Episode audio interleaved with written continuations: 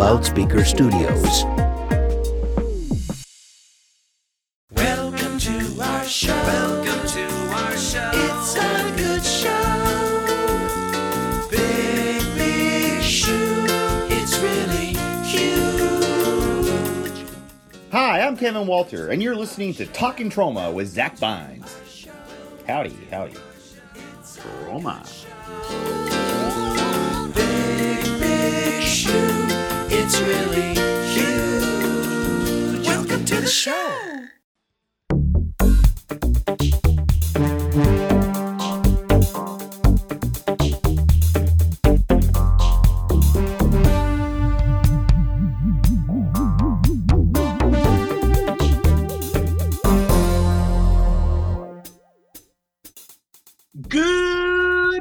Tromaville, and welcome to episode twenty-two of Talking Troma with your host, me, Zach Bynes, the show where me and a special guest find love from Ukrainian prostitutes by watching a Troma movie and paired with a non-Troma title for a fantasy double feature.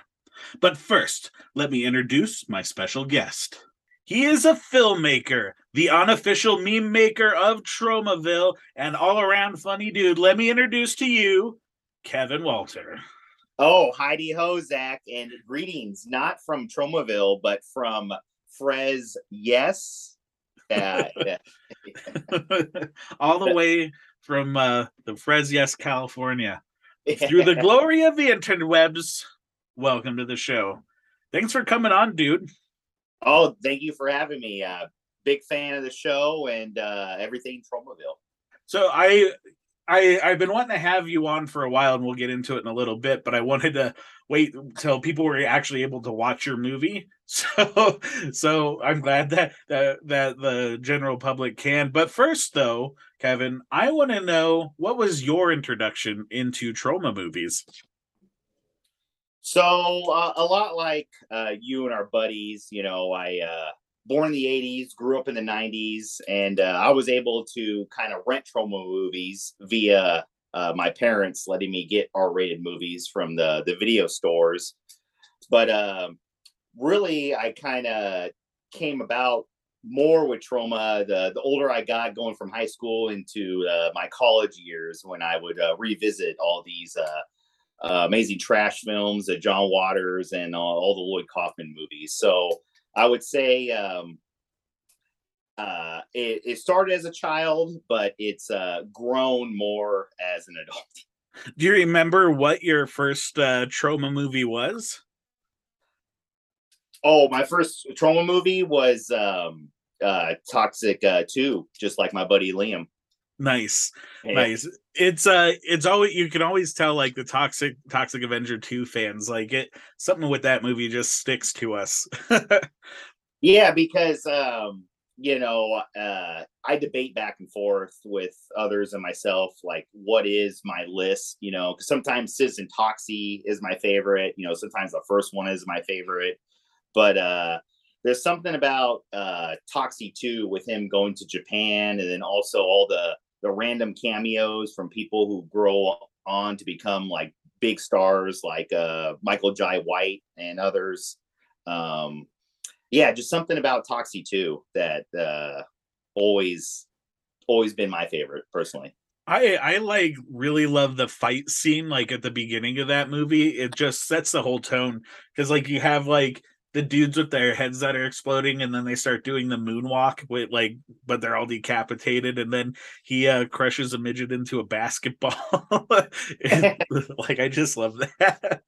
Yeah, that's all the, you know, it's definitely like the Lloyd Kaufman slapstick, uh, you know, stuff that we like, you know, the yin and the yang. It's, you know, it's a uh, action, and then all of a sudden, you know, it's some kind of, you know, comedy mixed mixed in with all of it. So um I I mentioned this in, in your introduction, that I I like to uh, refer to you as the unofficial meme maker of Tromaville.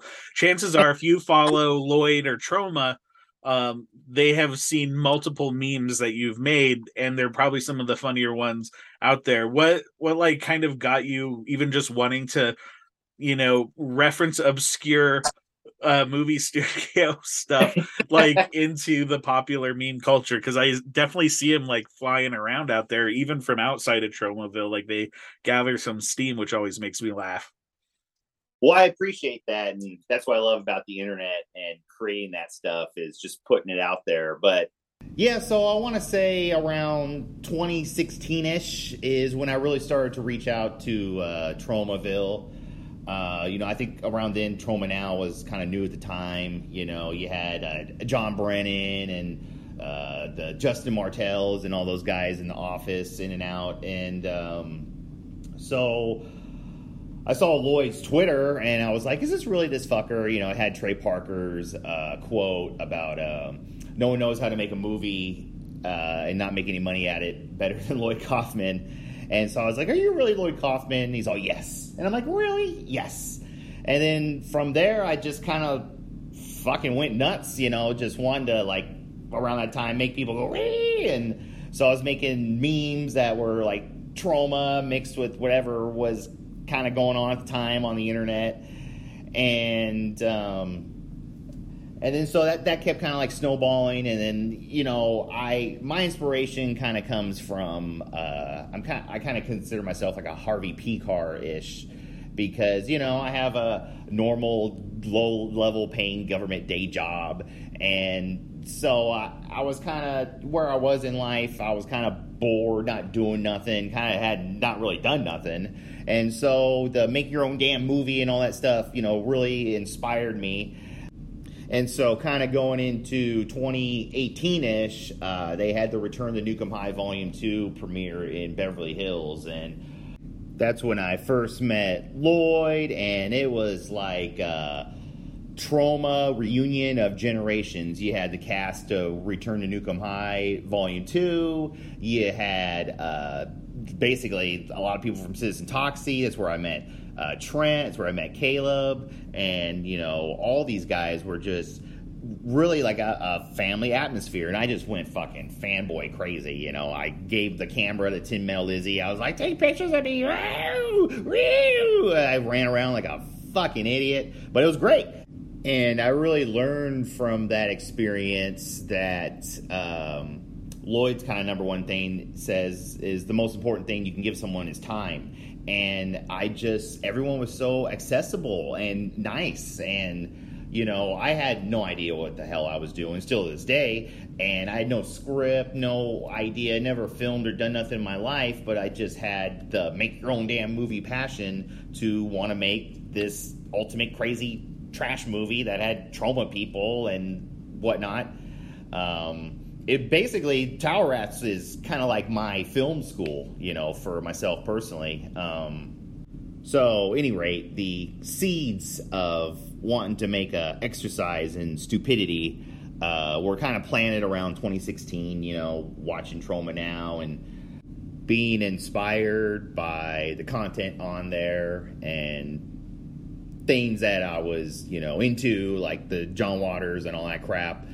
Uh... Yeah, I was like, I, I can create this. I can make my own damn movie.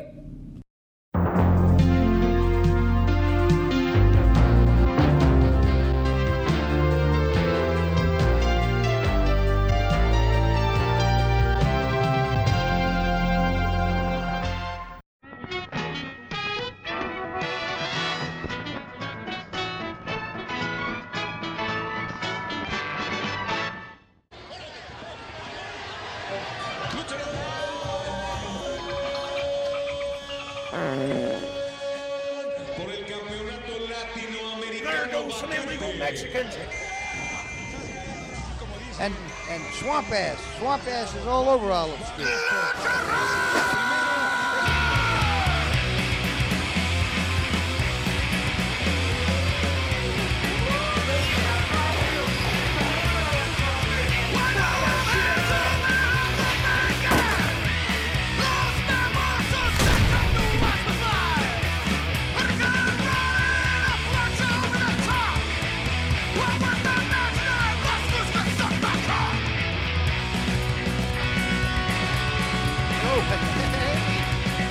Like all dirty Jews, I'm gonna get money, money.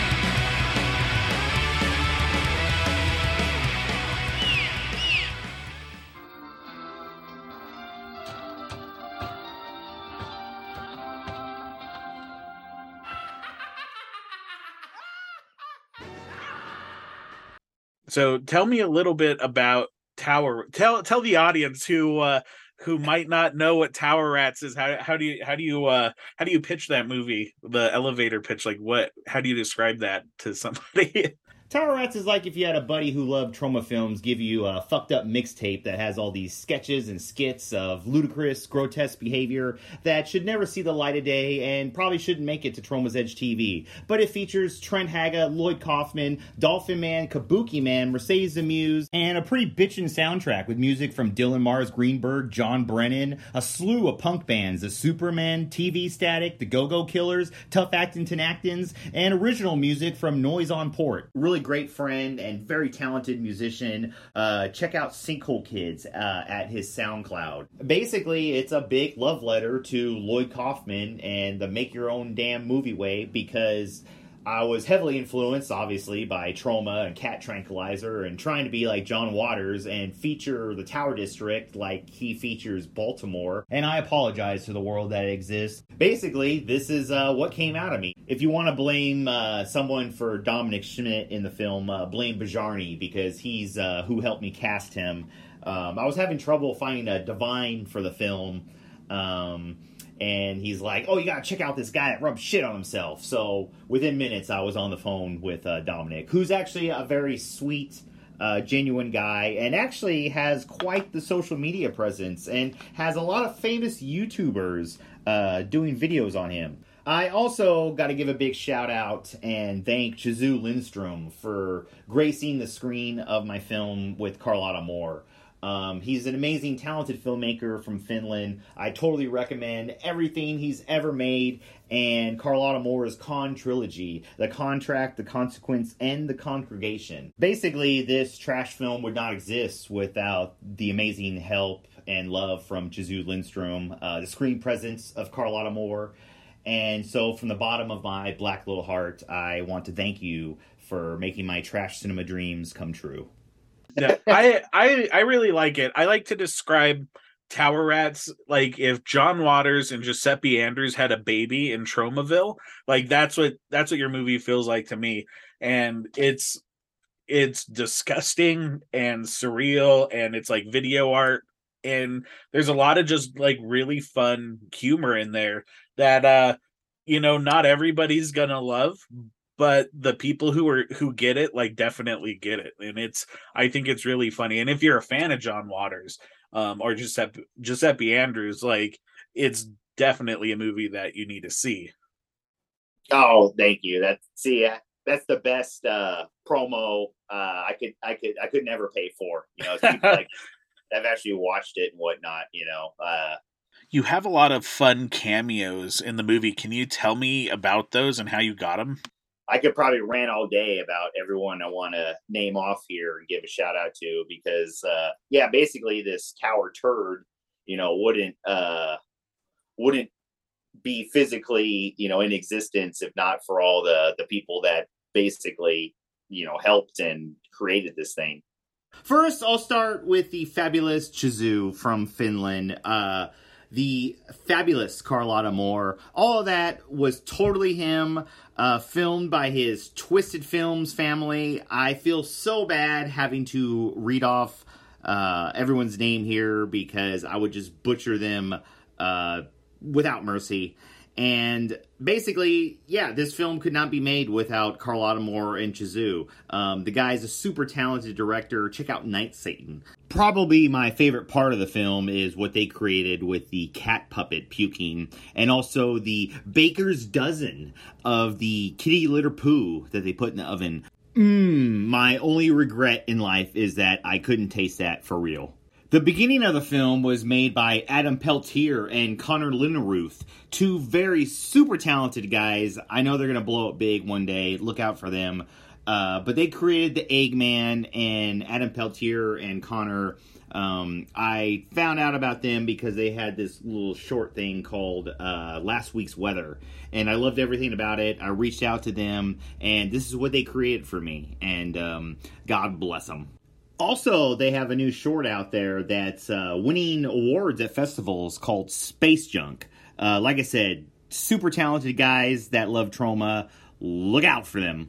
The Lloyd Kaufman uh, stuff was all shot on green screen by John Brennan and Dylan at the Troma office. Um, I remember telling John, um, I need Lloyd in front of a wall or something like that. And um, that's what they sent me. And I kept it exactly as it is because it's fucking hilarious. Um, Doug Sackman as Kabuki Man. Um, him and John as Dolphin Man also shot that stuff for me. Um, like I said, this was around the time when they were working in the Troma office there. And uh, God, I, I just really lucked out and so blessed to uh, have him in it. Tyler Gallant, who played the soap opera hunk, who's a very talented and up-and-coming uh, actor, who I met because of a local connection with a horror director, Michael S. Rodriguez. So at any rate, I really filmed that at an Airbnb, uh, full Tim Mel Lizzie and I stayed at the night before the Return to Return to Nukem High screening. Uh, and apparently it was supposed to be haunted by Hollywood elite. The Naked Couple in the Woods was filmed by LaDonna Allison and Bill Pacer, who I got to know because of a connection from The Nobodies by Jay Burleson. And then that's also how I met up and got to know Bart Hyatt and Jason Odie, who filmed all the Trailer Park, the Dick and Lala, and the news reporter scenes, the Eye on the Tower. All of that was kind of loosely written by us and uh, improv'd, uh, filmed by Bart's wife, Jackie, which was chopped up, spliced, edited together in a very William S. Burroughs Naked Lunch Troma style. Speaking of Troma style, the lovely Mercedes Amuse and Moses, all their stuff was filmed by them. Uh, the alleyway scene was kind of loosely written by me, but the sheer talent of this gruesome twosome just shines through their scene, and that's why I totally consider myself a hack and don't deserve the title director. Another scene that is near and dear to my heart is the pool pot pie, chicken pot pie scene from the fellows who made Yeti, A Gay Love Story. It was based off a restaurant staple in the Tower District, the Chicken Pot Pie Shop, that actually uh, closed down, and uh, the Tower District hasn't recovered from it. All the really cool gore and zombie footage comes from Craig J. McIntyre's uh, short film, The Nutcase, uh, L A Maniac. So apologies if I forgive you in this obscure, stupid rant about everyone that's been in my film. From the bottom of my black little heart, I thank you, Dwayne Mendez, Steeler, the Whiplash Maniac, Double Dementia, Wigwolf slash Bunula T V, Jeremy Madlock, Clarence Diamond, Josephat Concepcion, Mighty Dean, Toxie seventy-six, Greg Delisio, and also once again, Yakov Levi and Jeffrey Scott McCullough, because it is actually his painting who Picasso, the penis painter, is drawing. Well, and that's another cool thing about the movie is that you didn't make excuses for not having all the stars align. You're like, oh, if only all my cast was in the same area, or if only I had this. Um, like you have, like uh, you have like John Brennan in New York. Uh, film something with Sergeant Kabuki Man, and then you had Mercedes the Muse film something in San Francisco, and you had Liam uh, Regan film something from the U K. Like you have filmmakers from all over the world contributing to, you know, your your grand idea of Tower Rats, which I love the title, by the way. Oh, thank you. Yeah, what a scam artist I am. Yeah, and, and Tower Rats, by the way. Yeah, I, you know, like I said, I. wanted to rip off Pink Flamingos, so I'm like, well, that's an animal. I got to have an animal name in this of some sort. But uh, but Tower Rats means a, a little something to to Frez Yes here, because the the Tower District is actually kind of like our little uh, Castro, San Francisco, artsy uh, L G B T Q uh, area. And um, when I was growing up, uh, the Tower Rats were actually like gutter punk. Uh, homeless youth that, you know, the ones that really had the the dirt in their nails that uh, lived down there. And so originally my idea was kind of to, you know, make something like that. But uh, kind of like you said earlier, and I agree with, I was just like, ah, you know, make your own damn movie. I'll, I'll figure it out. We'll, we'll go through, we'll bust through, make something. No, but I, I, I love that. Like, like, you gave some people like some sort of outline to go with, or you just let them run free, and you wor- made it all work together really well, where it wasn't until talking to you that you told me like you gave very little direction, which says a lot for how you how you got it to work in the editing. Yeah, I feel like uh, you know, Krusty Clown, clown, Krusty the Clown. Like, you know, what was I on? But uh, yeah, or I should say, uh, Lloyd Kaufman, who always says he's uh, high on cat cat tranquilizer. uh, but yeah, basically from about twenty fifteen, twenty sixteen till about now, I was uh, in a sense randomly editing the thing and creating it with all these people. And um, uh, well, I yeah. think well, I I think it should be be noted also that that like Trent Haga's in in the movie, and he's like not just like a small small walk on role, like he is kind of a reoccurring character throughout the whole film. Yeah, uh, I can't say enough good things about Trent Haga. He not as only is he a really sweet, nice person and loves us Troma fans, but he's everything I want to be, like an actual professional and stuff. And um, yeah, I was, I met him when I went to the Nukem High show, and uh, because of my fortunate friendship with uh, Peter Litvin, Hectic Knife, um, I was able to, you know, have them film together and, you know, create.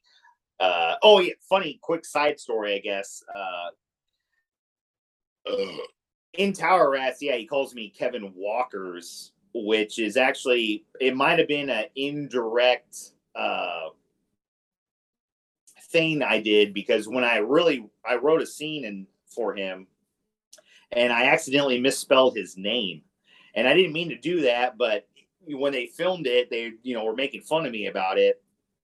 And I think it's like absolutely hilarious because, you know, that's, that's just something you can't, uh, you know, predict or make maybe sometimes, you know. Kevin Walker's Tower Rat. Yeah. Yeah. It's on Troma Now. So I highly, highly recommend people like go seek it out. Um, if you have that. And I, I bought like a really cool D V D from you. Um, like the artwork that you did on it is awesome. Uh, it's a really cool poster. So uh, people should pick it up. And you also told me that you wanted to talk about this, that you inadvertently uh, broke the first rule of Lloyd's uh, production um, while making Tower Rats. And it wasn't when, uh, when Dominic puts a knife in his butt. Yeah, I, I should I should first say that I didn't write anything for Dominic.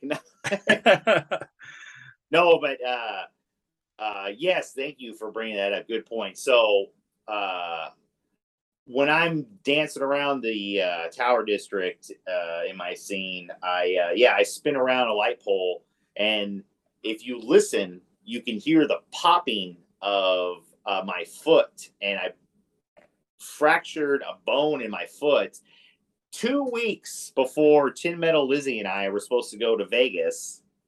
I still went to Vegas on a walking boot, high on cat tranquilizer. And, uh, but yeah, uh, I, I, I joke and always say, you know, uh, you know, do you break the first rule of Troma production if it's you, the director, doing it? You know, I I mean, it sounds like kind of a freak accident, but you still carry on the scene. Like I, when I was rewatching uh, Tower Rats for this, like, and you told me where where it happens. Like I keep watching, and you can see the little bit of oh shit on your face, and you, and then you go up and you harass all the people in the market with your Sex Piss T-shirt on, and. Like, like, unless you know, like, it's like you carried on the scene all the way through. Had, what what happened when uh, you yelled "cut" after that? Did you like, like, oh, I need to go to the doctor right now? uh, uh, you know, it must have been all the adrenaline or cat tranquilizer in me. But, uh, but honestly, we went and filmed a little more, and not until.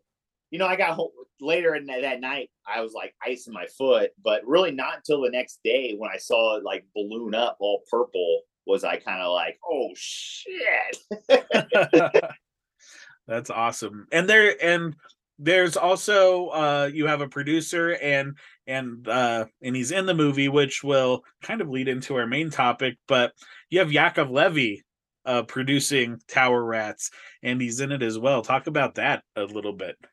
Yakov, do you say Levi or Levi? I say I say uh, Yakov Levi, because I was watching the introduction that he does with Lloyd, and and Lloyd says Yakov Levi right next to him and doesn't get corrected.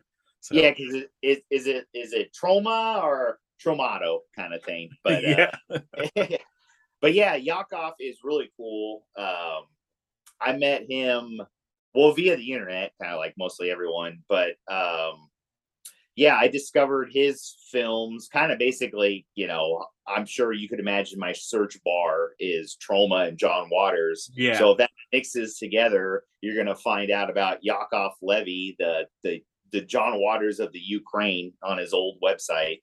Yeah. Uh, and so, yeah, basically I searched him out.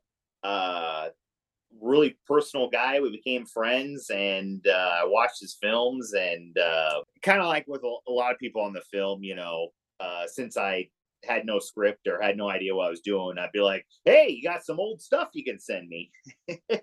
And uh, sure enough, Yakov, uh, he, a lot of the, I don't know if you remember the some of the news reporter footage. Uh, there's a the world with the arms and the army men. It's kind of like uh, stop motion stuff.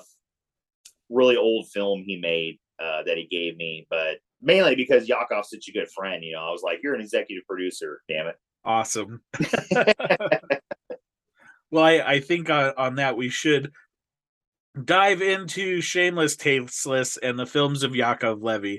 So, so you met Yakov um, uh, via the internet, but I, I have a clip I want to play real quick of uh, Lloyd talking about um, on how he found Yakov. I uh, was in Slovenia. Slovenia is a, a small country. Uh, I was invited there, and there were these uh, crazy Croatian boys who were making their own damn movie, and they gave me a small part in that movie. And they kept talking all day while we were shooting this film in Slovenia.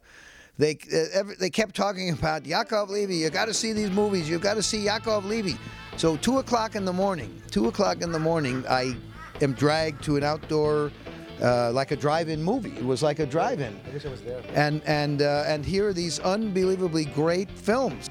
Well, and so so my first introduction to uh, Yakov was. My film, The Misled Romance of Cannibal Girl and Incest Boy, was playing at um, the Troma Dance Film Festival in Park City.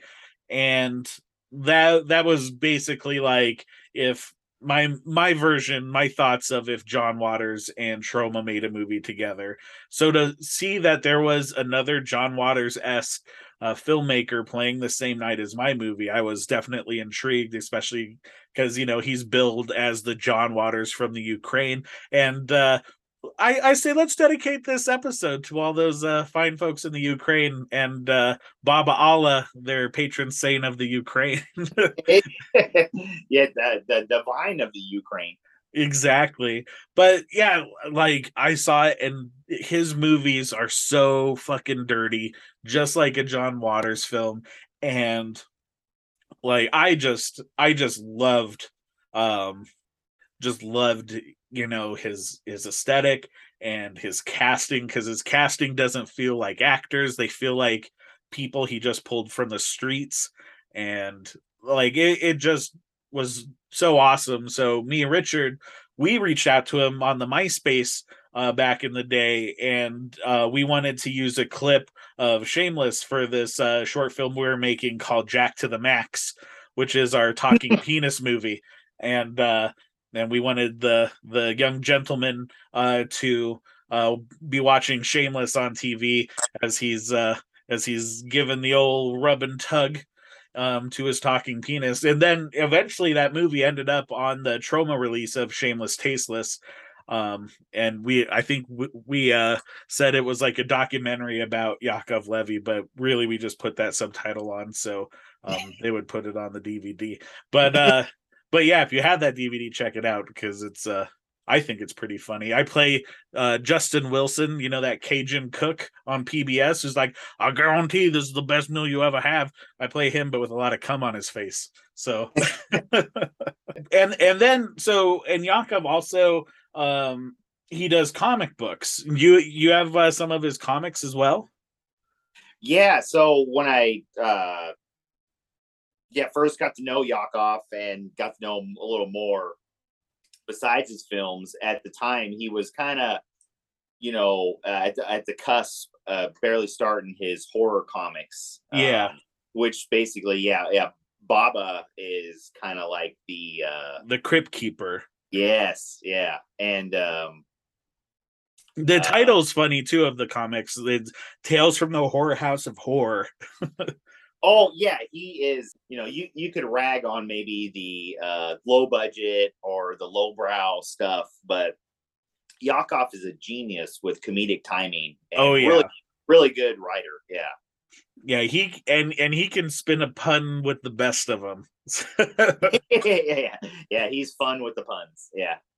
Um. Well, so when I was talking to you about getting you on the show, um, I had. You know, I asked you what would you want to talk about movie wise, and um, the like the first thing you said was Yakov Levi. Like, what made you, out of Troma's whole library, what made you want to pick Yakov Levi? Well, I think maybe because uh, kind of what we've been chatting about, you know, my John Waters obsession, and uh, you know, Yakov being kind of billed as the the low budget Troma Ukraine. Uh, uh Eastern European, whatever you want to slap on him, you know, John Waters, and um being a good friend of him, and basically he, you know, has helped me a ton with my Tower Turd and and everything. um I think it was only uh right to be like uh to to homage uh Baba.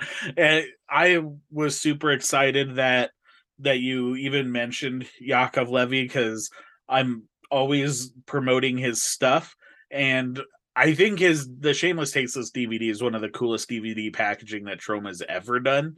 Um, mm-hmm. And it's like, I'm just so happy that he's uh here in the in Tromaville, and that we that we could talk about him, because, you know, I, I do get a lot of like like oh, I want to talk about Troma's War, Sergeant Kabuki Man, and it's like, well, everybody wants to talk about those, but I appreciate you grabbing one of my favorite filmmakers in the Troma, um, you know, the whole Troma universe to talk about. I'm super excited, and and I think on that, um, I I have a clip I want to play of Lloyd talking to, before we can really go into his movies, Lloyd talking to Yakov on uh, films that inspired him. How did you get involved in uh, in the artwork and the art of film? Basically, uh, a lot of my friends were filmmakers. Like, they at the time of university, they were all going to film school, and uh, I thought that was the coolest thing that anyone I knew was doing. So I just kind of imitated and jumped along. I watched the movies they were watching so I could talk the talk. And uh, it was the only thing that made sense, because I hate life and I hate the world. But when you make a movie, you create your own world. You create your own reality. You are God, because there is no God. So someone's got to do it. Are there films, Yakov Levi, that inspire you, that make that move you? Okay. Well, John Waters' Pink Flamingos. And you can see uh, Baba Allah is definitely a homage to Divine. Um He was the first guy, it was the first time I ever saw a non-Hollywood movie, really. Like, it wasn't slick, it was sloppy, it was obscene. And I realized, wow, it's all, if you can just have shock value and some sick humor, uh, everything else is forgiven.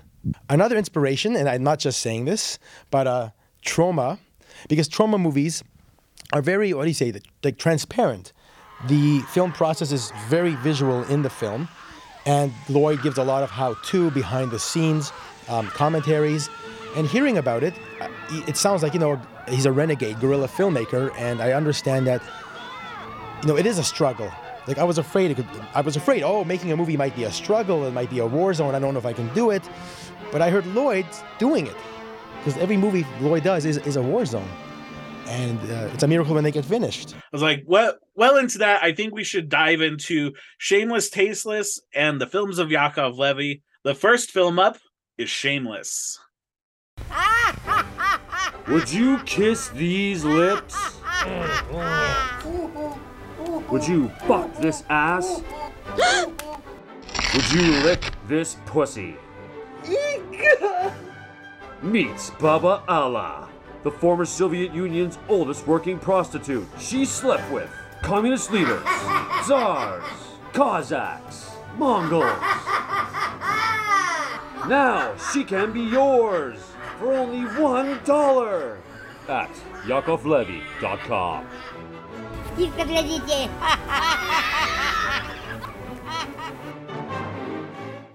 All right, Shameless. This is uh, this is uh, if if you're only gonna watch two Yakov Levi movies, it's gonna be Shameless and Tasteless. And um, I I will say that all of his films are short. Some of them are shorter than the others, but um, you know, the Shameless is about like ten minutes long, but it doesn't feel like that. Um, but it's pretty gross. What what was um was this one of the first of um Yakov's movies that you've seen?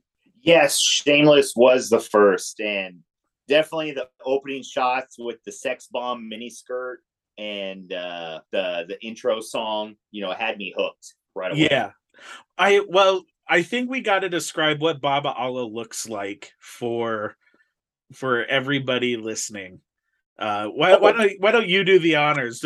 Does what? How would you describe Baba Allah? Almost is as if if Edith Massey and Divine had some kind of aborted child that grew up into a woman or something. That's that's almost exactly what I was gonna say too. She grew up to be an old babushka lady. Yeah. Like that is. That is uh, Baba Allah. Yeah, so Shameless starts out with uh, she's like dancing in this like tight mini skirt that says sex bomb like right on her crotch, and uh, and she uh, and we see her son shooting up, and he's mad because he doesn't want Baba Allah to go whore- go whoring. Yeah, she's Mom, like, please don't go whoring today. Sorry. And then she's like, come on, I'm only seventeen. And so she's like out by this dumpster, and she's just like like flirting with everybody who's walking past, and like some of Yakov's great lines come across here.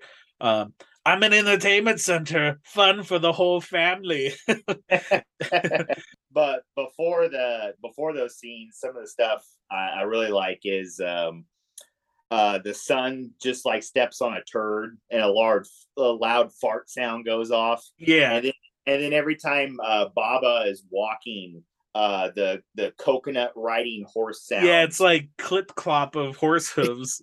Yeah. Yeah, very like uh, Monty Python, you know. Yeah, and and she's like, you know, her lipstick is very like like unevenly put on her face, and she does doesn't have any teeth. So. Yeah, yeah, she says like, come on, I'm seventeen, I need to get to college. And so uh you know, she's flirting with all these people outside, mm-hmm. and which is a wonderful montage of just people getting disgusted, and uh three boys find her, and uh they they dare they dare each other to do certain things for money. uh the, fir- the first is uh is they dare one boy gets dared to uh to give her a kiss uh for twenty bucks or for five bucks, and then the next one for a little bit more money, um he's dared to uh to eat her pussy, and when, when he dares that, like uh Baba Allah just pulls out a bloody maxi pad and, and just starts making kissy faces at him, so he goes and does it. And then the last guy, um he's paid to go uh do her in the butt, but he says that he wants twenty dollars, and his friends are like, okay, but no condom. Yeah, I like in uh there's a shot of after the uh the guy that licks the uh, vaginal area, and he's got like a uh cigarettes and fish and like trash in his mouth on a good yeah. zoom up. And uh I, I think uh, Baba says uh, a good line that uh, my son is part of the Ukrainian workforce. Do you think Baba Allah is on the front lines defending against the Russians? She might be. I mean, I'm still to this day. I've, I've honestly been interested. Like, where is Baba today? Kind of like I... where the world is Carmen Sandiego. Where is Baba? She in, but instead of. Uh... Instead of like stealing the Statue of Liberty, Baba Allah has stolen my heart. Yeah, yeah, yeah, yeah. She's stolen my chickens from my coop. But yeah, so the dude has has uh, anal sex with Baba Allah, and he gets covered in in shit. And then you know they all get they all exchange money, and they're laughing with each other, and they say whores will do anything for money. Yeah, and, but yeah, who really is the whore? Yeah, uh-huh. Yeah. um, See, always a Troma movie with a social, uh, some type of social context or saying at the end. Yeah. And so um so with this movie, um like he this isn't Baba Allah's first time working with him. Um he worked with Baba Allah in the Matryoshka Dolls of Doom, which we'll get into that a little later. Um but uh Baba Allah um was in a mental hospital um when they were filming this movie, so he uh went in and got her released from the mental hospital to act in this film. I have a clip I'm gonna play of Yakov talking about uh getting Baba Allah out of the mental hospital. And at the time of this making of this movie, she was uh, in a mental hospital, actually suffering some sort of depression. I went and told the nurses I need her for a movie, and I assure you, nurse, it'll make her feel better to be out and doing something positive. And they needed her daughter's signature. I told them I'm making a movie where she plays a teenager in a park picking up boys. That's what I told them. They thought it was funny. I said she gets banged on the head and she thinks she's seventeen and hitting on guys in the park. That's all I told them. So she's actually on leave at this ter- moment. She's on leave for two days from a mental house. And I basically, I'm sure I made her much more psychologically sound after being in this film. I probably did more than all the psychiatrists combined could do. And then Um, this is also uh, Shameless was a reaction to another film we'll talk about later, Vanity and Sanity. Um, Yakov just wanted to make something just really trashy, and I say uh, he succeeded. yeah, yeah, yes. and and then the, we close out the film though with her son, and he's now a prostitute, and and he is sucking off the three boys, and he's made enough money where Baba Allah can now retire by the sea, and uh, she is in a bikini rolling around in the surf on what looks like kind of a cold day on the Ukrainian beach. I think that's some of Yakov's best shots is Baba on the beach, and then uh, the sun suck- sucking off uh, everyone. And it kind of reminds me of The Shining with the that famous uh, with the shot. Bear. yeah, with the, yeah, the, in the bedroom with the bear and everything, and and a, and a little bit of like Three Stooges, how the three boys peek their head around the yeah, door. Yeah. But I but I like what I really like about that shot is like like it's funny and you get the joke, but he holds on everybody's face for like maybe like a half a second longer than I personally would have as a filmmaker, to mm-hmm. where they all look deranged and creepy. where, where it's like, are, are they going to murder somebody in yeah. this house? Mama.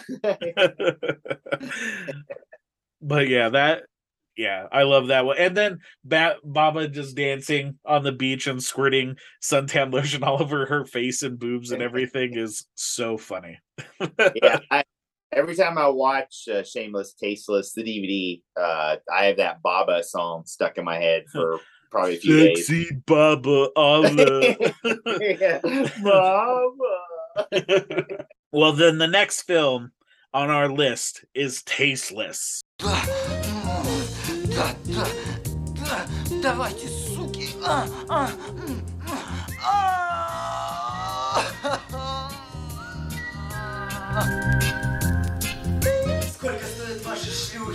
Мне срочно нужно потрахаться.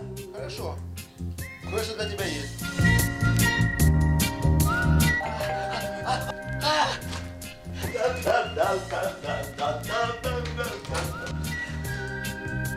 Нет, только не ты.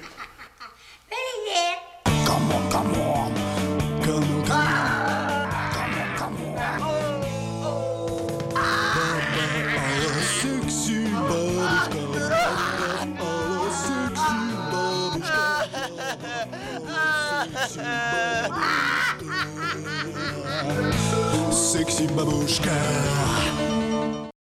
All right, so one of the boys from um from Tasteless uh, are from Shameless. He's back in Tasteless, and he's jerking off at the very beginning to to playing cards, to porn magazines, to coffee cups with uh, topless ladies on there. So, um, yeah, he's he's there, and and then he sees a number to call call for an escort. So he calls, but who should who should show up? But, but the lovely Baba Allah. Yeah, I love all that opening stuff. You know, um, I I like how it's really kind of like over over dramatic and addict uh, acted. You know, he's like, ooh, ooh, ooh. You know, yeah. Ooh, Jesus, like, ooh, who comes like that? Yeah. he's uh, he's definitely giving its go to to jerking off to a coffee mug. When Baba shows up, the fisheye peephole shot. Uh, I love it. Yeah. And he's like, oh, shit. Um, so he, he tries calling back um, the escort service, uh, but but they uh, they they don't want to take her back. They kind of make make him keep her. And then uh, and then um, They, I almost feel like that actor that played the pimp guy might have really been like a pimp boss almost. He look he looks like and like and so like the pimp guy has like all these like like you know semi-attractive young ladies hanging on him. Like it definitely in comparison to Baba, they're very attractive. But uh you, you know they're they're what do they call it, a Ukrainian seven? I don't know.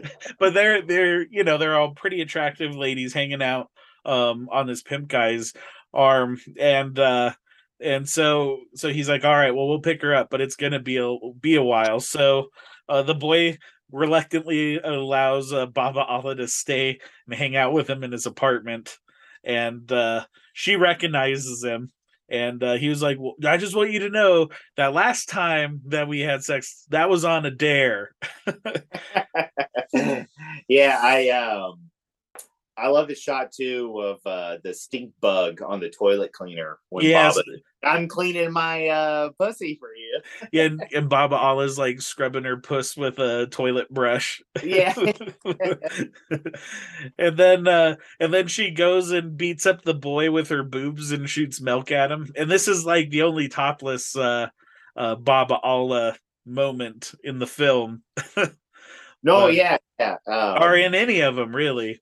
Yeah. And for how sexual a lot of his movies are, there's not a lot of nudity in in them, which is kind yeah. of funny. Yeah, and that kind of, I think that's why I like Yakov's films and the John Waters influence too, is because uh, their sex or nudity in movies is like really comical and over the top. It's more and, of a parody of it. It's not really trying to titillate anybody. Yeah, yeah, and um, that's what I always liked uh, in cinema is uh, the kind of like the the sexy box. Uh, isn't that on Troma Now now with yeah uh, all the sexy uh, comedies? Troma Direct, um, The Waitress, my favorite of them all. That's such a good good one. I just got a really cool V H S of uh, Waitress, like a super early one. But at any rate. um, But so the the boy is just trying to ignore her the whole whole time, and this part like actually kind of gets to me. Baba's like, "You're hurting my feelings," and it's like, I'm like, "Oh man, don't fucking hurt Baba Allah's feelings," because like like it's still like your grandma when you're when when you when you see her. So she asks asks if he if he wants to dance with her, and and he re- reluctantly agrees to dance.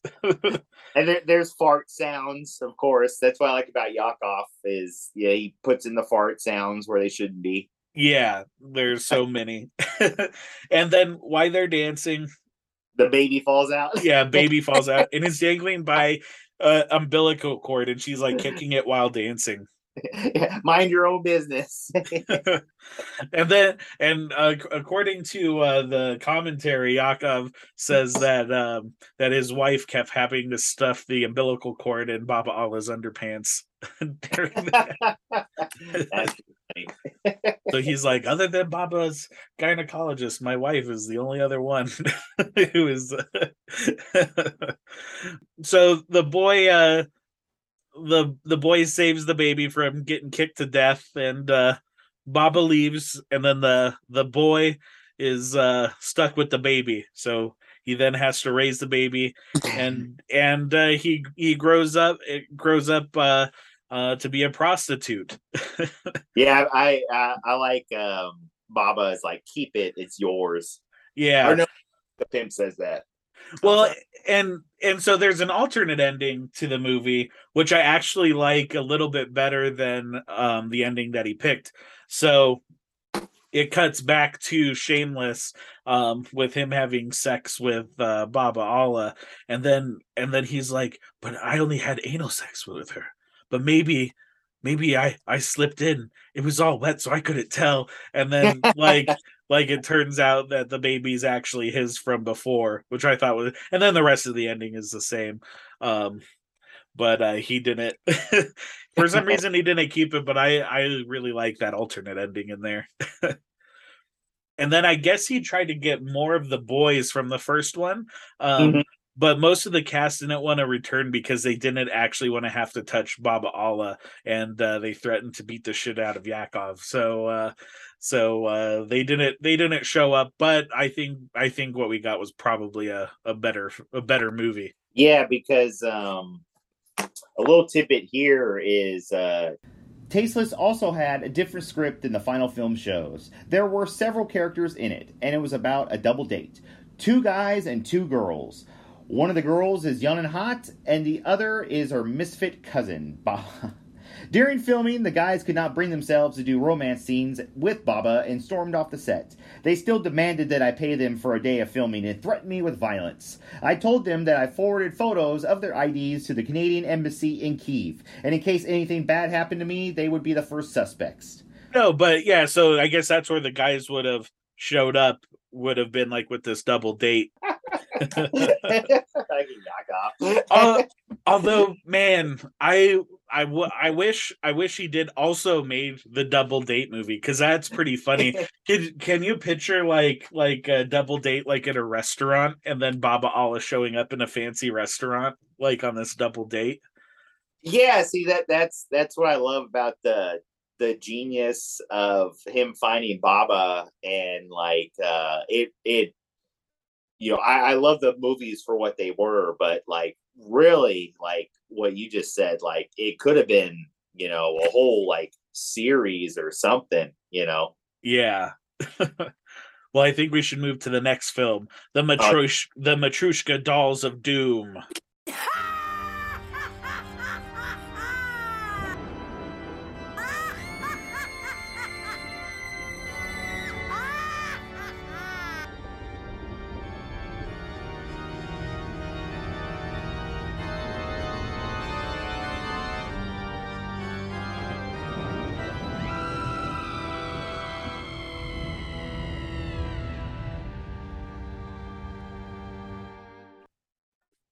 So in this one, uh, three girls arrive in a small town in a van, um, and they arrive at a private beach, um, and they're like, well, there's no boys, but there's cheap rooms.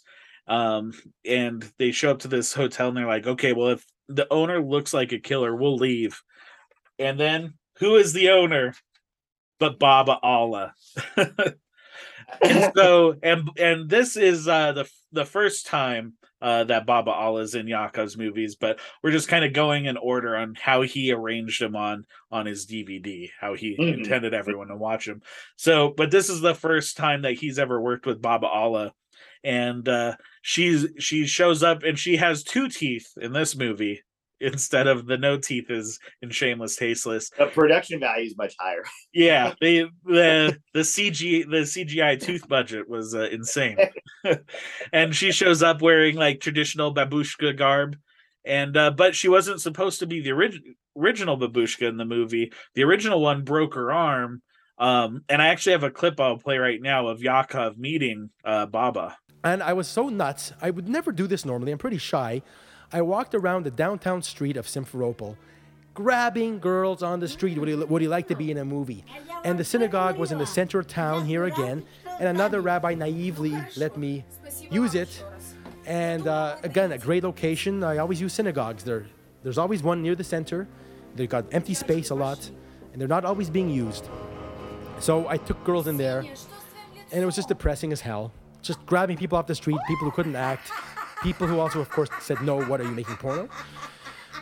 Um, while doing this, I was kind of ga- grabbing attention because I had crowds of girls I was yelling at and begging, and my translator was speaking. And an old beggar happened to notice this and came over asking me for a few pennies. Meet Baba Allah. I looked at her right away. I said, can you act? She goes, well, I did when I was eighteen. I dragged her to the synagogue, and now there's no audition reel. I'll tell you why there's no audition reel. She did this laugh. Uh, that's all I, when I saw her, I said, can you do a crazy evil witch laugh? That was the audition, and I saw her do the laugh. Me and Ani and my translator later, we fell off our seats, and she was in. So there's the story of how I met Baba Allah. Street beggar, out of nowhere, comes up to me, and um, she's in. And uh, blessing. She's what made my career. Also, she uh, lived, sadly enough, with a, in one room with a ninety-year-old mom, um, a daughter, and a grandson in a tiny room with bed to bed touching. And next to a chicken factory. The area was full of flies and fly paper. Poor lady, you know. I mean, I hope she used the one hundred fifty dollars I gave her wisely. Um, but she was very happy. And she also ate all the food. You know those pierogies the girls are eating? I had to slap Baba Allah's hand so many times. Every time I looked away, Baba Allah was stealing one of those pierogies. If you watch closely, the, the pile does get smaller at a couple of points. That, that lady. Um... Also, she couldn't seem to follow rules. I screamed at the top of my lungs and told her she could go to hell and cursed her, and she would just laugh and smile more. She was an angel. She she was indifferent to my madness. So in a sense, she was more sane than me. All right, so the girls are all in this house with Baba, and it's filled with all these Matryoshka dolls. They they keep Baba Allah company uh, when she's there. Uh, she's lonely, and... Uh, and uh they're like, okay, she's creepy. And then there's just like this slow slow zoom into uh to some of these Matryoshka dolls, and they scream. and uh and they want to go to the to the beach, uh but um Baba just keeps offering them sweaters and food. Um, she's she's like, you girls need some good pierogies in you, you're just skin and bone. You hear like some of these dolls like threatening to uh, tell on Baba to these girls, and Baba threatens to uh, get the black paint. So she paints over the Matryoshka um, dolls with black, and the girls, they go to the beach and they come running back in, and Baba says she's getting some groceries, and uh, the girls hear somebody um, calling for help, and it's a boy Matryoshka dolls. some some male ones, and the big doll uh, he warns that Baba is a witch, and um and the smaller of the dolls, they just they just hit on the girls um because they uh because they were stuck inside, so they couldn't see what was going on out there the whole time, so they just see uh three pretty girls that they want to flirt with, but they're all Matryoshka dolls. By the way, yeah. Yeah, I, I like how the the hoariest, sluttiest man one has like uh doesn't he have like a kind of a pimp gold necklace? Yeah. I got a Woody, you know. it, it, so it's funny. So like the girls are kind of into it. Like all the guys, the guy dolls want to get it on. And so they so the girls all start making out and dancing with the dolls, and they have they actually have sex with the Matryoshka dolls, which I you know, I wish it was a little more graphic than it was, just because it would have sent it over the top even funnier. But it's still pretty fu- funny just seeing like, you know, them making out with these Matryoshka dolls. uh, yeah, isn't this, it, it's almost like a original Team America U S A. A little bit, yeah. I, ge- I guess originally um, all the girls uh, were nervous about it, you know, getting too spicy, because uh, they were like, oh, is this going to be, be a porn? So uh, they didn't, they, the girls decided not to be as spicy with it as uh, as he wanted. So it is what it is, and we've all been there as filmmakers. Yeah. Well, Yakov, he always wants things very spicy. I'm, yeah, I could, I could picture that in all of his movies. If you could, if, like, let's just turn this up a notch if we can. Yeah. Um, and so then all of the the dolls are naked, and uh, Baba Baba returns, which is funny. So they they Yakov paid somebody to paint these dongs on these Matryoshka dolls, and uh, and so Baba returns and they make pierogies, and uh, the girls want to leave, but uh, Baba wants them to eat. And I I gotta say those I pierogies look pretty damn tasty. You're talking about the bread, right? Yeah, uh, yeah, yeah. When uh, Baba's cooking that, I'm like, damn. I'd eat that too. Yeah, it looks pretty good. All the outtakes of Baba's laughing in that segment. Oh my god. That's it's like ten minutes of Baba laughing. And it's so good. And it's just like an evil cackle. It's so good. Yeah, so Baba convinces the girls to eat one and they're like, we'll finish them on the road. Um, mm-hmm. But as they're they're eating, one girl tries to leave, but her head turns into a giant wooden Matryoshka doll face. Uh, yeah, and, and it's like, I know, I, w- I wish I knew where like those props were of like the Matryoshka doll faces. They're so funny because they're like life size. They're like, oh no. and, uh, and so they, you know, they, they all start to shrink down, and then Baba's like super long cackle and all the other girls start changing. And, um, they, at the end, they they all turn into dolls, and they're all mad at the male dolls, and uh, they uh, they all call it off, and the male dolls are like, "Doesn't matter, we're all uh, we're all banging the Romanov sisters anyways," yeah. And they continue, like the Romanov Matryoshka dolls. Yeah, I I love the anything Romanov reference. I love the uh, the Romanov uh, reference at the end there. I that the Romanov reference was so un like the movie. The movie feels like like it's almost in another world or something. And well, to- technically, uh, uh, all that stuff Yakov said, we were in Crimea, which is technically part of the Ukraine. Then at that time when they filmed it, that's crazy. Yeah, how much so, the world has changed since he made that movie. yeah, yeah, yeah, yeah. I'm like, damn, Yakov, you gave me a history lesson. maybe, maybe it was the curse of Baba Allah. yeah.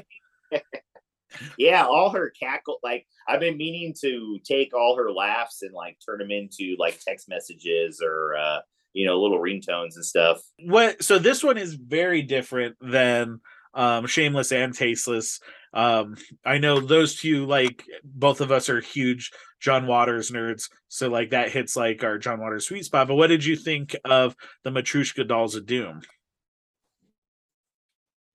Uh, you know, I should have ranked, I feel bad, I should have ranked them in order here, but honestly, uh, you know, I, I would put it in the middle, you know, if I was to uh, rank it right now. Um, Um, I I like the story of this one. I like like I thought it was like a cool. It it worked because, you know, it's another side of the world I'm not used to seeing every day. So like, you know, seeing Baba Allah as the babushka witch turning these girls into um, Matryoshka dolls, I thought was a really cool idea.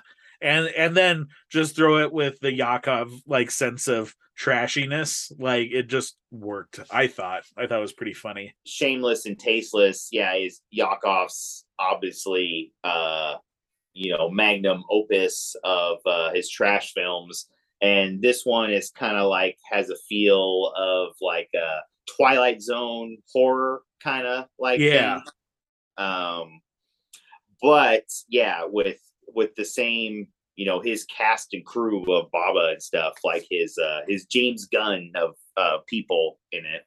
Yeah, yeah, no, I it's I I liked him quite a bit, and the Twilight Zone is definitely, if there was a trashy Ukrainian Twilight Zone T V show, this would have been the pilot. All right, let's move on to the to the next. So the next, um, I'm gonna lump them all together. Uh, the Penicella series. Move over, girls, cause cock is the new pussy. Bouncy, boing, swing, shaky. My dick is so much fun. My balls are so strong.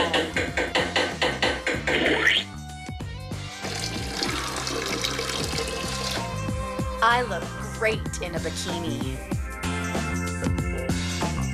When I go to the beach, everyone stares. It must be my great tan. I'm also an artist. I waxed my pubic hair and made a candle from the wax. Aren't I creative? I've got the Swiss Army knife of penises. Oh, yeah, touch it, touch it. Oh, yeah. Mm, lick it. Ooh, a little to the left. Mm, yeah. Hey, no biting. Was it good for you? It sure was good for me. So these are pretty funny. Uh, there's there's about four of them, and it's about a woman with a gigantic cock and balls looking for love and companionship while flaunting her massive genitalia. And then uh, she eventually meets her true love, Vagina. yeah. yeah.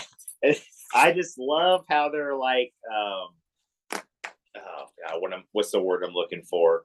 Kind of like a, a late night commercial. What would they call those? Oh, like an infomercial? Yeah, it's like, you know, I'm a chick with a dick, you know, just like how it starts out. Like to call, like, call this one nine hundred number. Yeah. And not intimidated by my size. Are you a man enough to handle the full package? and and I like that it looks like like something from like a Gwar costume. Like it's just super over exaggerated. And like um it, it appears a few times in the other ones, but like in the first one they have the the Dinkerbell, the cock fairy. Oh man, Dinkerbell is such a funny yeah, Yakov is really good with the, the the the the lingo and the literature and the puns and everything. And and apparently, like, these were made all guerrilla style. Um, no script, just gags, just ideas for gags. Um, but they're like they're just solidly, like, you know, funny. And maybe all four of them together is like fifteen minutes at the most. But mm-hmm. they're they're just super funny. No, yeah, for sure. Uh...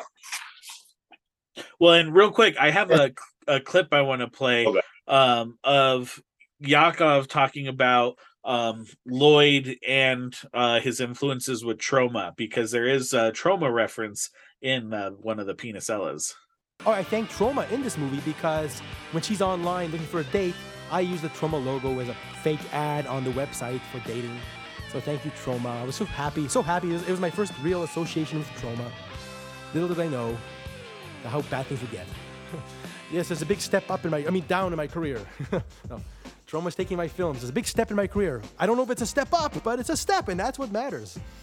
Um, oh, but anyway, here, I was uh, proud of that. And I'm, I've been a fan of Troma since uh, since uh, I first turned to look at the B movies. You know, since I, Troma inspired me to make movies. I saw what they could get away with, and it made me think, fuck, I can get away with anything too then. It's true, you know, by, by being so unpretentious and being so transparent to their filmmaking process, it takes a lot of pressure off a person. I realized, wow, I can make a film full of sloppiness and mistakes and uh, no offense, Lloyd, and just whatever, you know, whatever you can come up with. And uh, and Lloyd also is really helping you see the inside workings. And seeing him scream made me feel like, wow, I, I, I kind of use his directorial method sometimes. So uh, I felt a bit of camaraderie sometimes seeing what Lloyd puts up with. And he's, of course, on a huge scale compared to me. But he does put up with some of the same crap. So I realized that crap never ends, dudes. The budget might get bigger, but you'll always, movies, a movie is trying to control the world. You're trying to create an environment that doesn't exist except in your imagination. And you can pour money into it, but there'll always be something, there'll always be some problem, some loose cannon in the production. So, uh, and the problems never end. So, uh, you know, I, I thought Lloyd Kaufman's movies went smoothly until I read his book and watched his documentaries. So I realized, oh, that's just part of the adventure.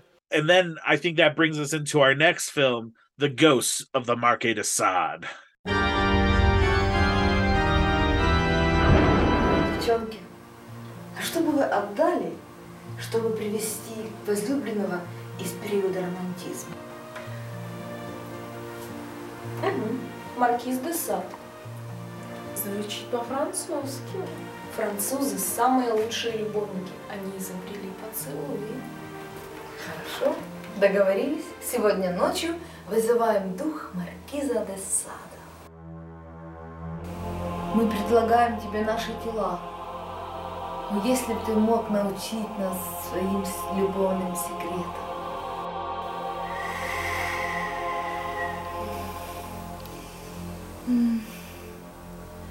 Маркиз де Сад.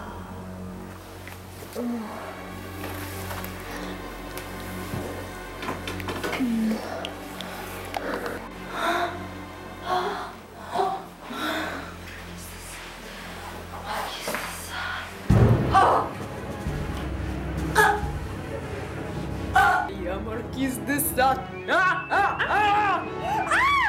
Маркиз де Сад был изобретателем садизма.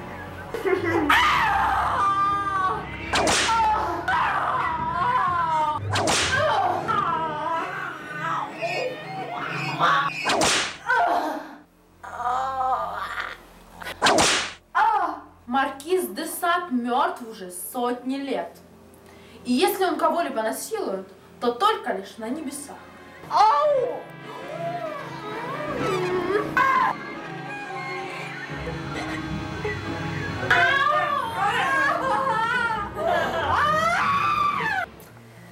Это так романтично.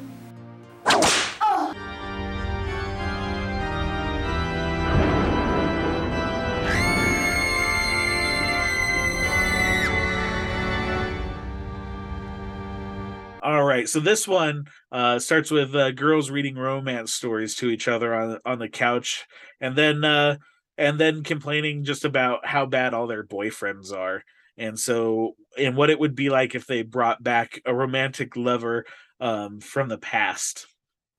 And so supposedly, like these these actresses, um, they were one of them was a real actress, the main one, and then uh, two of them were prostitutes that Yakov hired to be in the movie.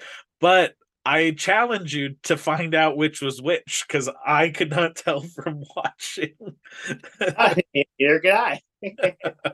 uh, but uh, so uh, to bring this this romantic lover back from the past, the seance is suggested, and uh, they choose uh, from random someone someone from this uh, like Romance Through the Ages book.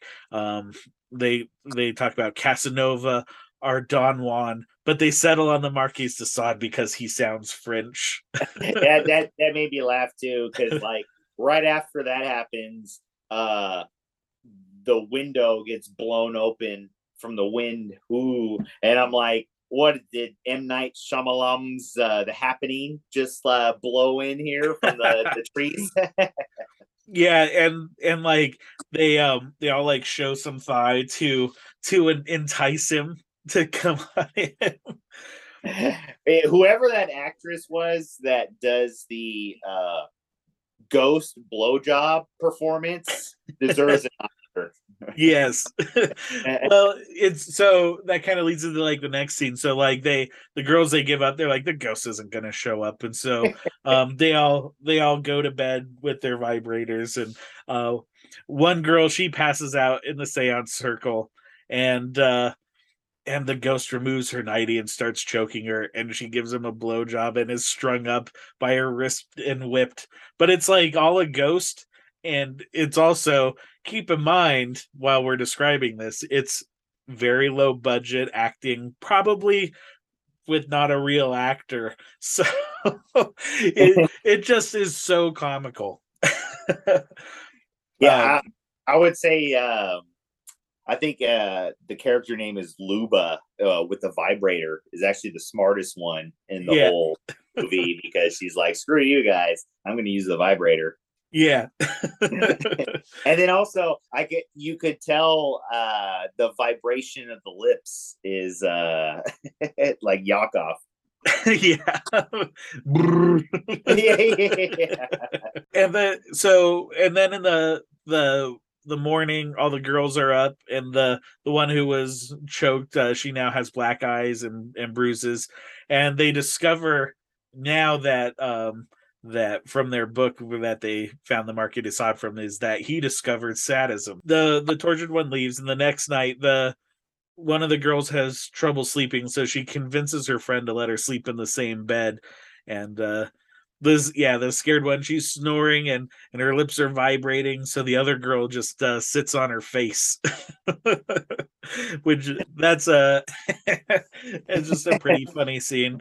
And so uh, they start making whoopee, and uh, a breeze rolls in, and uh, she becomes possessed by the Marquez de Sade, and uh, she bites she bites her breasts and and then pushes a broom handle up her butt, and it goes out her mouth.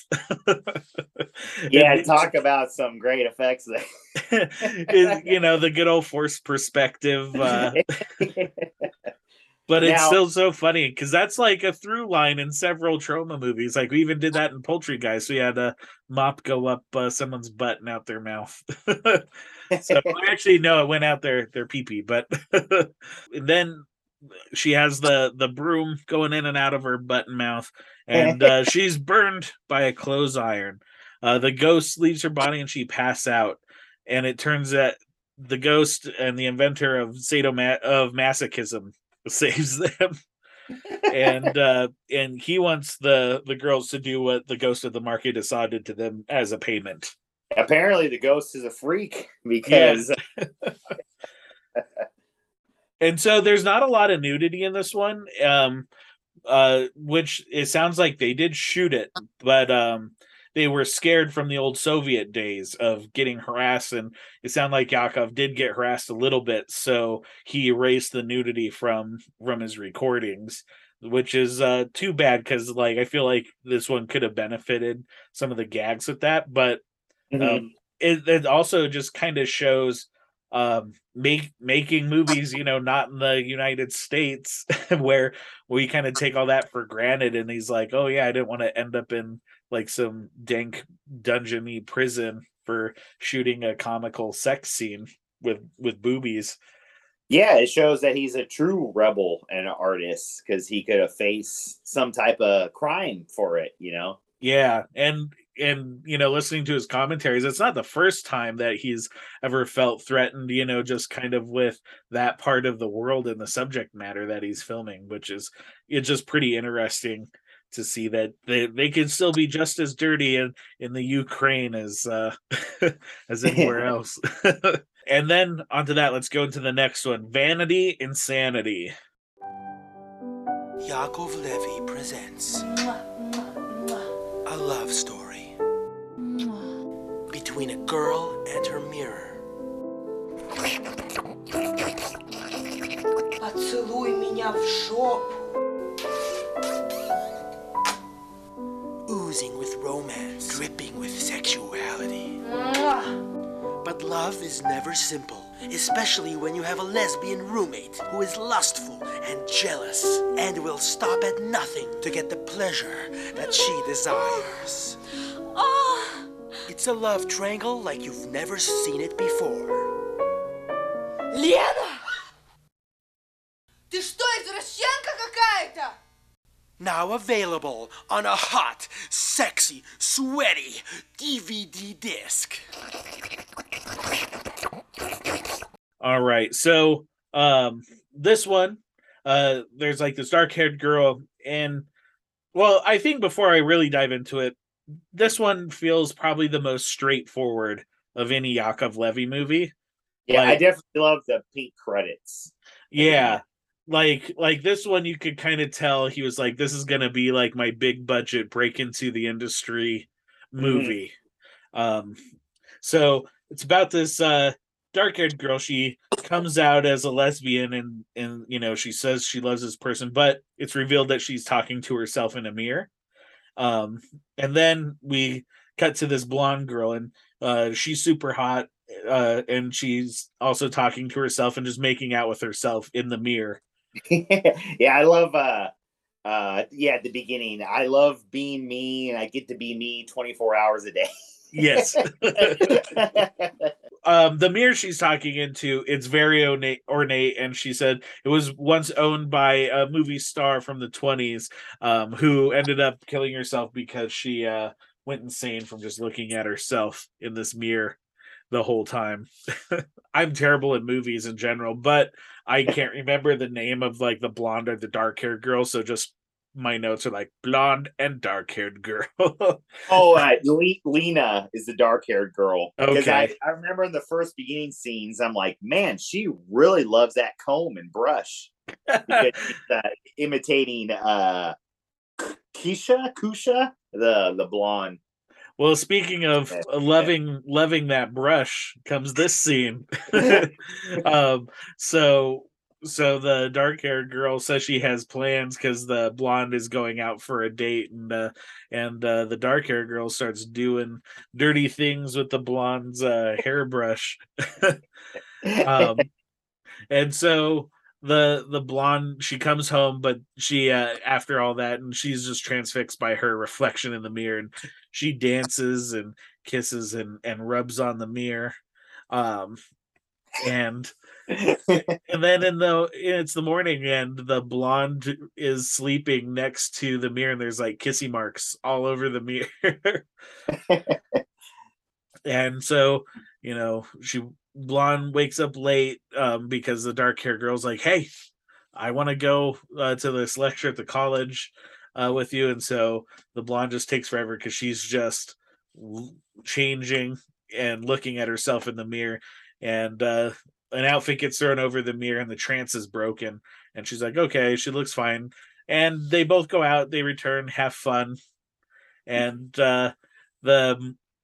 the dark-haired girl, she uh, returns home, and she's looking in the mirror, and uh, she she starts licking and kissing and having sex with the mirror. yeah, yeah, that baseline. yeah, this this was one of those scenes I was like nervous for the actress. I was like, oh god, don't. I hope that mirror doesn't like shatter underneath her or something. Yeah, you know, you know what's funny is like, I even though I love. Yeah, underground and independent and trash cinema, like things like that still makes me like cringe is probably the, the wrong word, but I'm still like, ooh, even I want to turn away. Like, ooh, you're making me feel like, you know, like something really bad's about to happen. not not intentional. It's like we're gonna see like a big shard of glass like go through her hand.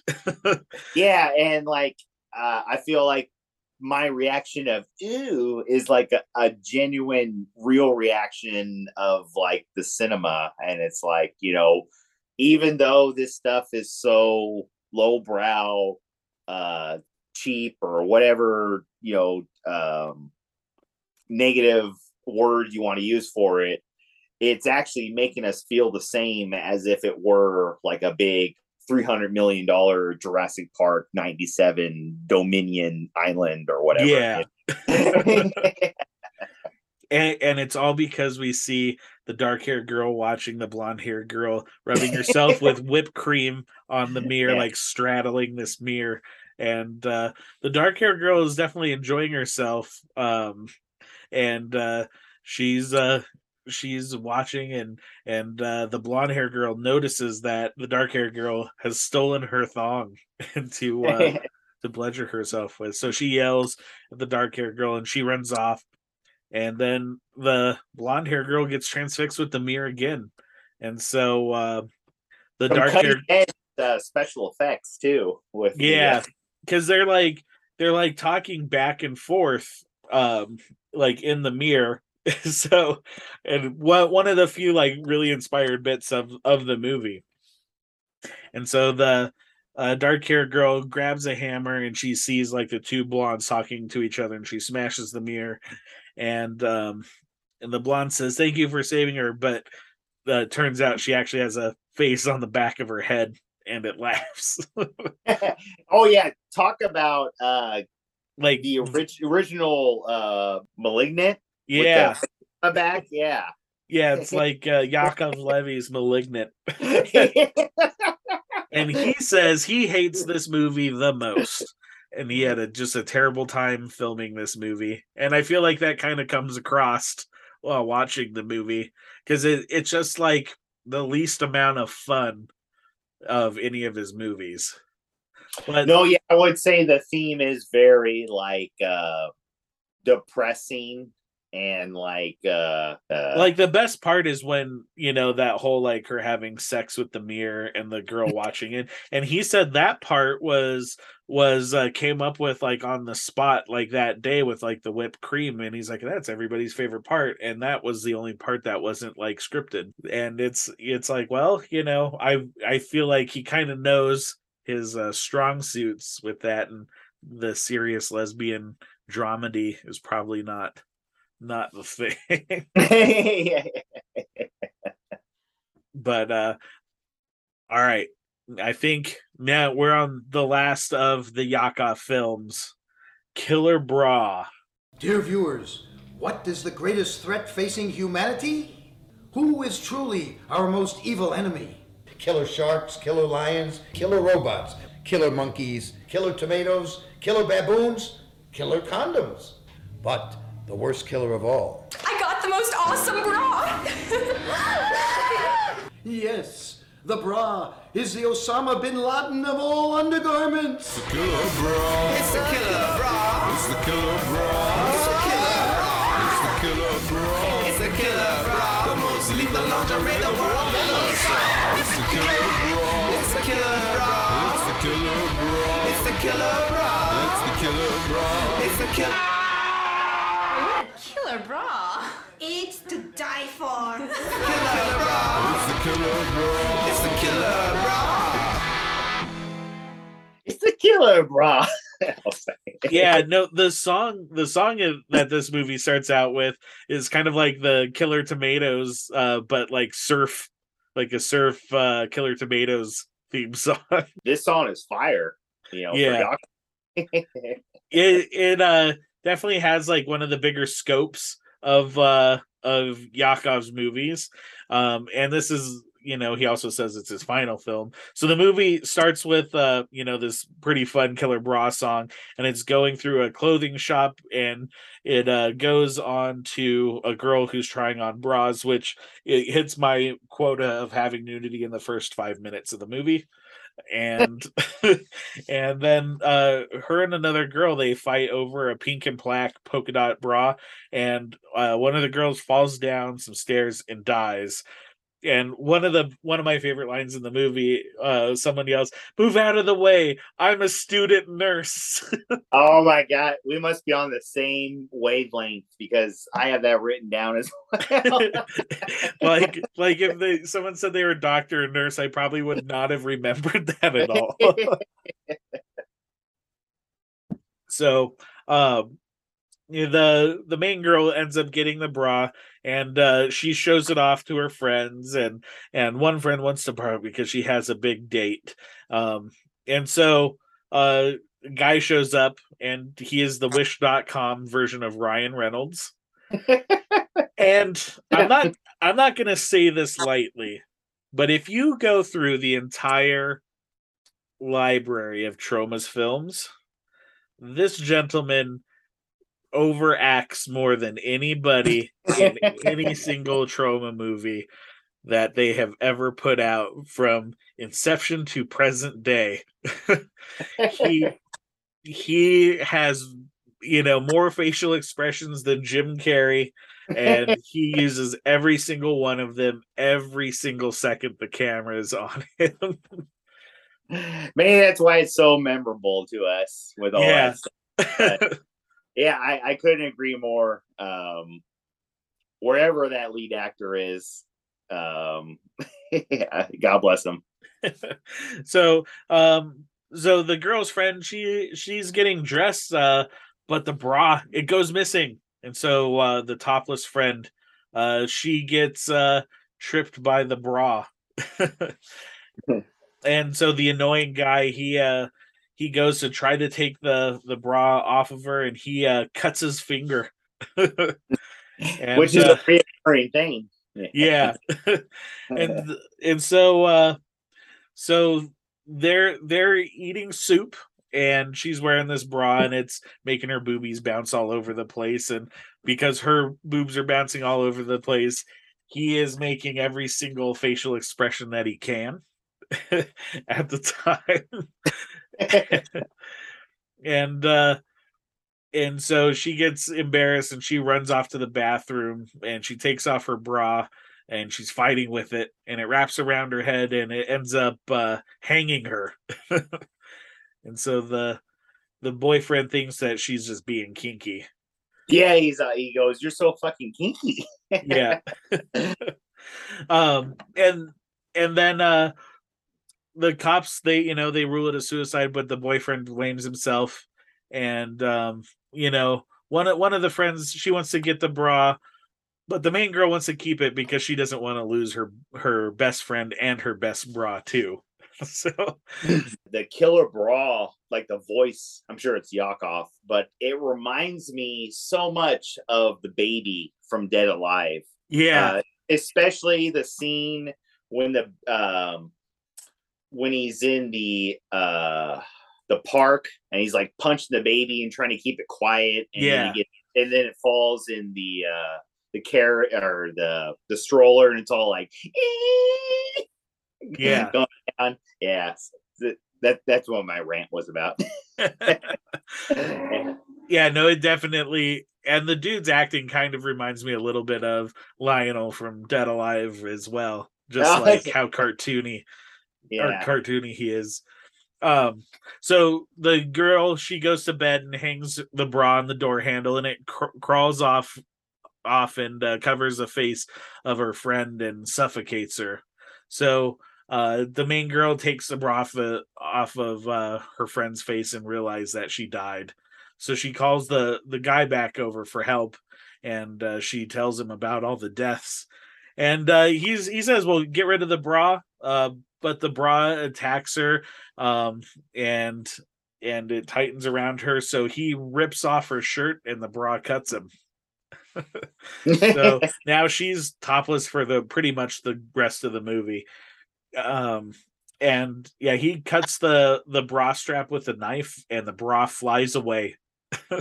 And uh, so the this now like the they... when they're filming this, it looks like they just have like the bra on like some fishing line and they just kind of fling it all around the house. And uh, the bra attacks him, wraps around his face and flies off, attacks a girl. And the guy grabs a knife and antagonizes the bra. And then he stabs it right through the cup. And, uh, and then he, he, he throws the bra down and it climbs on his head and it uh, throws him over a balcony. And uh, then, And then I show up in the movie,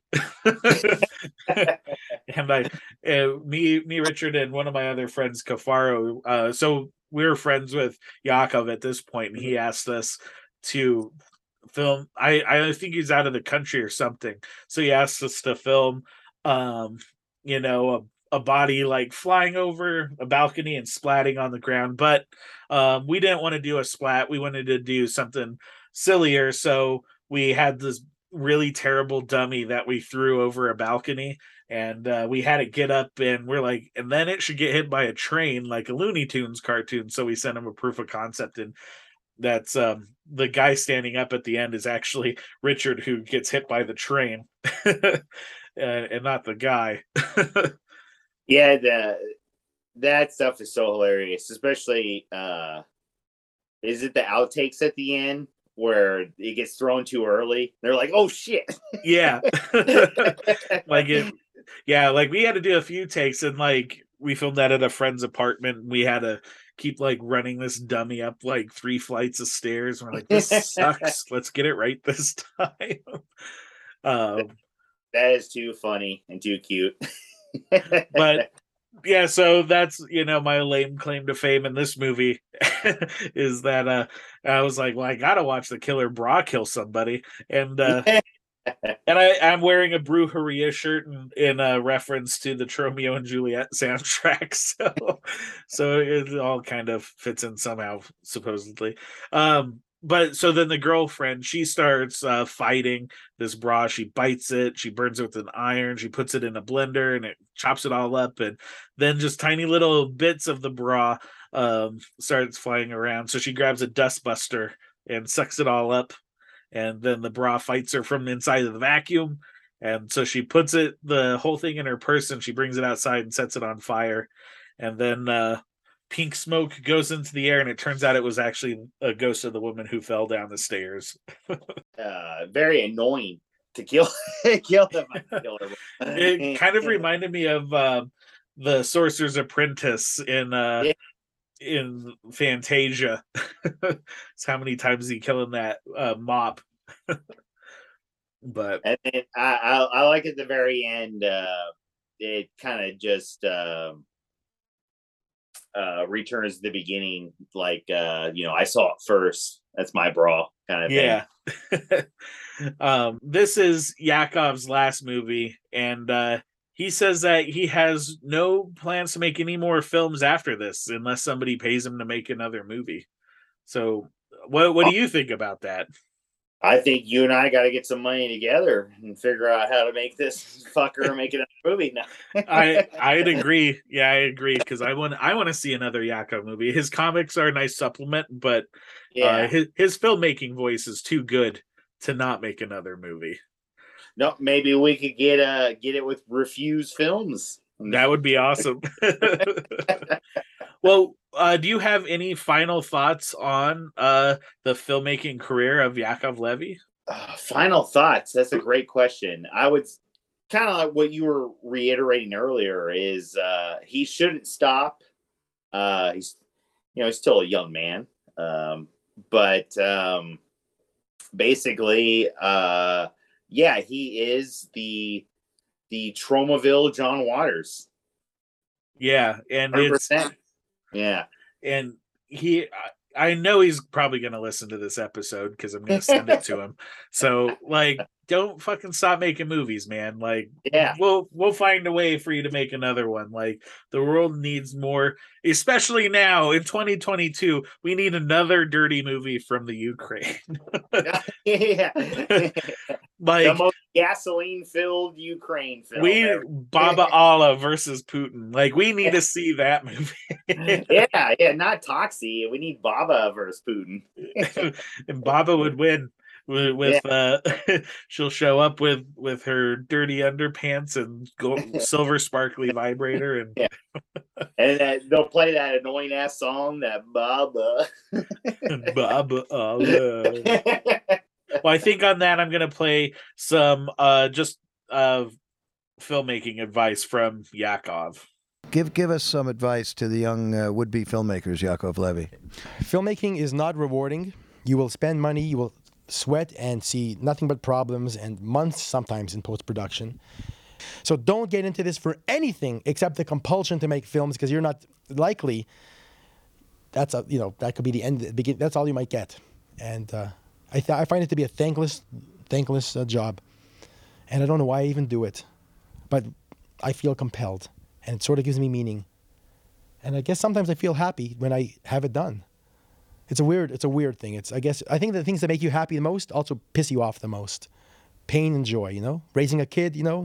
Pain in the ass, but it's what you love the most. In my case, my kids are Baba Allah and Penisella, sadly. All right, well, on to that. We're into the double feature section. And what is the film that you picked for your double feature? I picked the classic from Todd Solondz. Solondz. I always butcher his name. But welcome to the dollhouse. Don, let me put it to you straight. We're not here to get you. But you've got to understand, you're in junior high now. This goes in the computer, on your record. Hey, Wiener, what are you looking at? Nothing. You didn't come in here to wash your hands. Y- yes, I did. Hi, Dawn. We were just wondering, are you a lesbian? Brandon, I can't be your girlfriend. I'm in love with someone else. Who? Steve Rogers. He's in high school. Who's Steve Rogers? Well, Steve Rogers is only like one of the most popular guys in class. Steve, Steve, you will fall in love with me. You will take me away from this place. Dawn, it's for you. I'm thinking of using this one for my first album cover. Oh, Steve, they're all so beautiful. You better get ready. Steve! I have to talk to you. Well, Steve is horny. How horny? He'd go out with anyone as long as it was a girl and willing. You mean have intercourse? Duh. So welcome to the dollhouse. Welcome to older sister, and Missy loves you. I love you. You do not. I do, do not. not. You are not leaving this table until you tell your sister that you love her.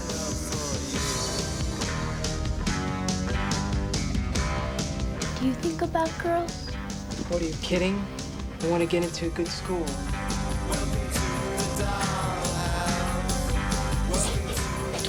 Were you playing with my dolls?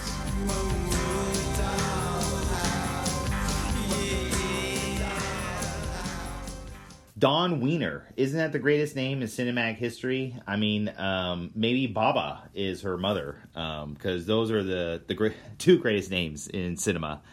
You know, probably my favorite quote from that film is uh, when Don tells the bully, uh, Brandon, uh, Brandon Sexton two or third, I, I think is his real name. He's in, uh, I remember him in Empire Records and uh, Boys Don't Cry. Uh, yeah, and Don Wiener. God, that name's so cool. Don Wiener says uh, to Brandon, you think you're so cool, you think you're hot shit, but you're just cold diarrhea. And uh, also I remember Brandon uh, telling Don, uh, prepare to be raped. Uh, but I picked the film because I figured, you know, it was too obvious if I go with uh, John Waters, Pink Flamingos, or uh, Harmony Korine, Gummo. Um, I picked the movie because it is actually one of my favorite films. Um That rock song that constantly plays through it, and uh, Dawn clenches her fist almost like it's a Arthur meme. Um, there's just so much about that film that uh, influences me still to this day, and uh, especially the, the ending haunting scene with uh, Dawn on the bus as she's going off to, uh, I think it's camp or middle school, or, and uh, they're singing that song, and it's just... Really, uh, you know, I can relate to shit like that for sure. this, this was like the first Todd Solondz movie I ever saw, and I, I probably saw it like like when I was like in like sixth or seventh grade, like whenever it first came out on video, and like it was such a formative movie in like my early movie going years. I saw this even before I even heard of what Troma was, and before I even got into watching horror movies, really. So. So like it, like it was definitely a formative film for me growing up. Yeah, I actually, uh, not sound like too much a nerd, but in my film class in, in college, uh, Todd, I'm butchering the name again, Solondz? Solondz. I, I should know it because basically... It, it's a goofy spelling name. Is he Jewish like Lloyd?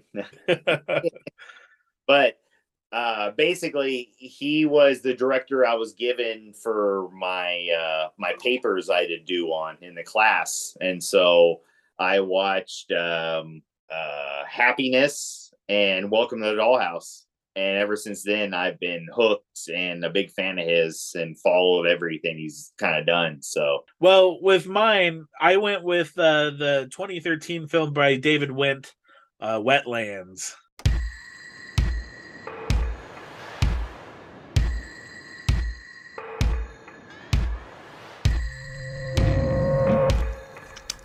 Hast du Hunger?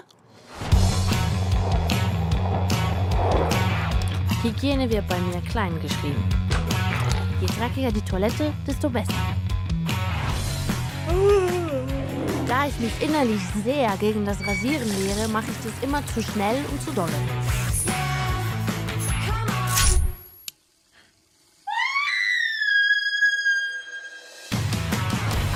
Professor Doktor Notz ist mein Name. Oh!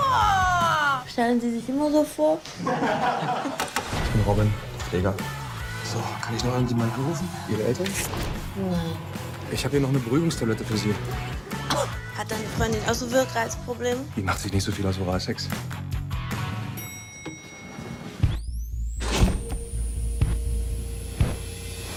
Ich oft Realität, Lüge und Traum durcheinander werfe.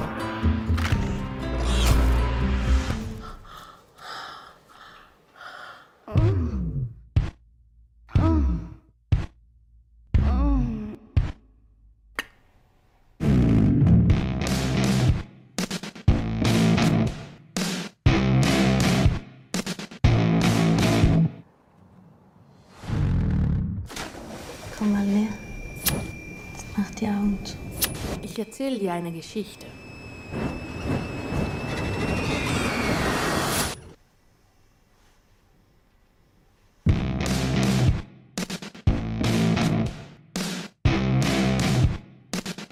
So much like much like you, I would also, my first impulse was to go with a John Waters movie, and I would have probably picked Desperate Living, but oh. also also like you, like it's like it's just too obvious um, to pick a John Waters movie. And honestly, any of John Waters' early stuff will pair perfectly with Shameless Tasteless. Mm-hmm. So like, but that that was easy. So I wanted to kind of scratch my my brain and see like what other stuff that I just remember watching that was gross. And this is like a gross German movie about like a girl who just doesn't really care about hygiene, and she's like licking like old cum off of dirty punk rock bathroom toilets, and and uh, she she uh, ends up in the hospital for shaving her asshole wrong, and uh, but she doesn't she she you know just keeps scratching it and popping the the scabs open and just keeps getting infected, and then you know, letting the male nurse have his way with her. So he keeps getting her more infected, and it's just disgusting. And it's a fun romantic comedy. so uh, about some of the filthiest people in Germany. yeah. You know, you remind me two things I want to, to uh, talk about. One with the German thing, but um, you reminded me of why I picked Welcome to the Dollhouse, and it has a great song. You know, welcome to the dollhouse, yeah. which is sung by the guy who is the lead in Resident Evil with Mila Jovovich, the first Resident Evil. I, I wish I knew his actor's name. I'll get it to you. But uh, any rate, uh, that song, kind of like the Baba song, is very similar. Yeah. And then, and then also... Uh, The German thing is Tower Rats, as of yesterday, got accepted to a festival in Berlin for uh, Too Drunk to Watch, a punk festival in Berlin. That's awesome. Well, and, and did and you played another festival recently, right? Or just accepted to uh, was it like Indonesia or? Oh yeah, so oh, yeah, he made some Troma Now movies and. Um, Yeah, he included my Tower Rats in a festival in Indonesia where he played like a lot of uh, his Troma Now films and independent films. But it was kind of like a little little Troma thing in Indonesia, you know. That's which, awesome. Yeah. That's awesome. Well, cool, man. I think on that we should start to uh, wrap this up. Where can people follow you on the social medias? Oh boy. Well, basically look me up at, at K W Zombie, Z O M B I, like the Lucio Fulci zombie, and you'll be able to find me. Awesome. And then for me, you can find me on uh, Twitter and Instagram at Lego Larry. You can find the show on Twitter at Talking Troma. And as always, stay traumatized.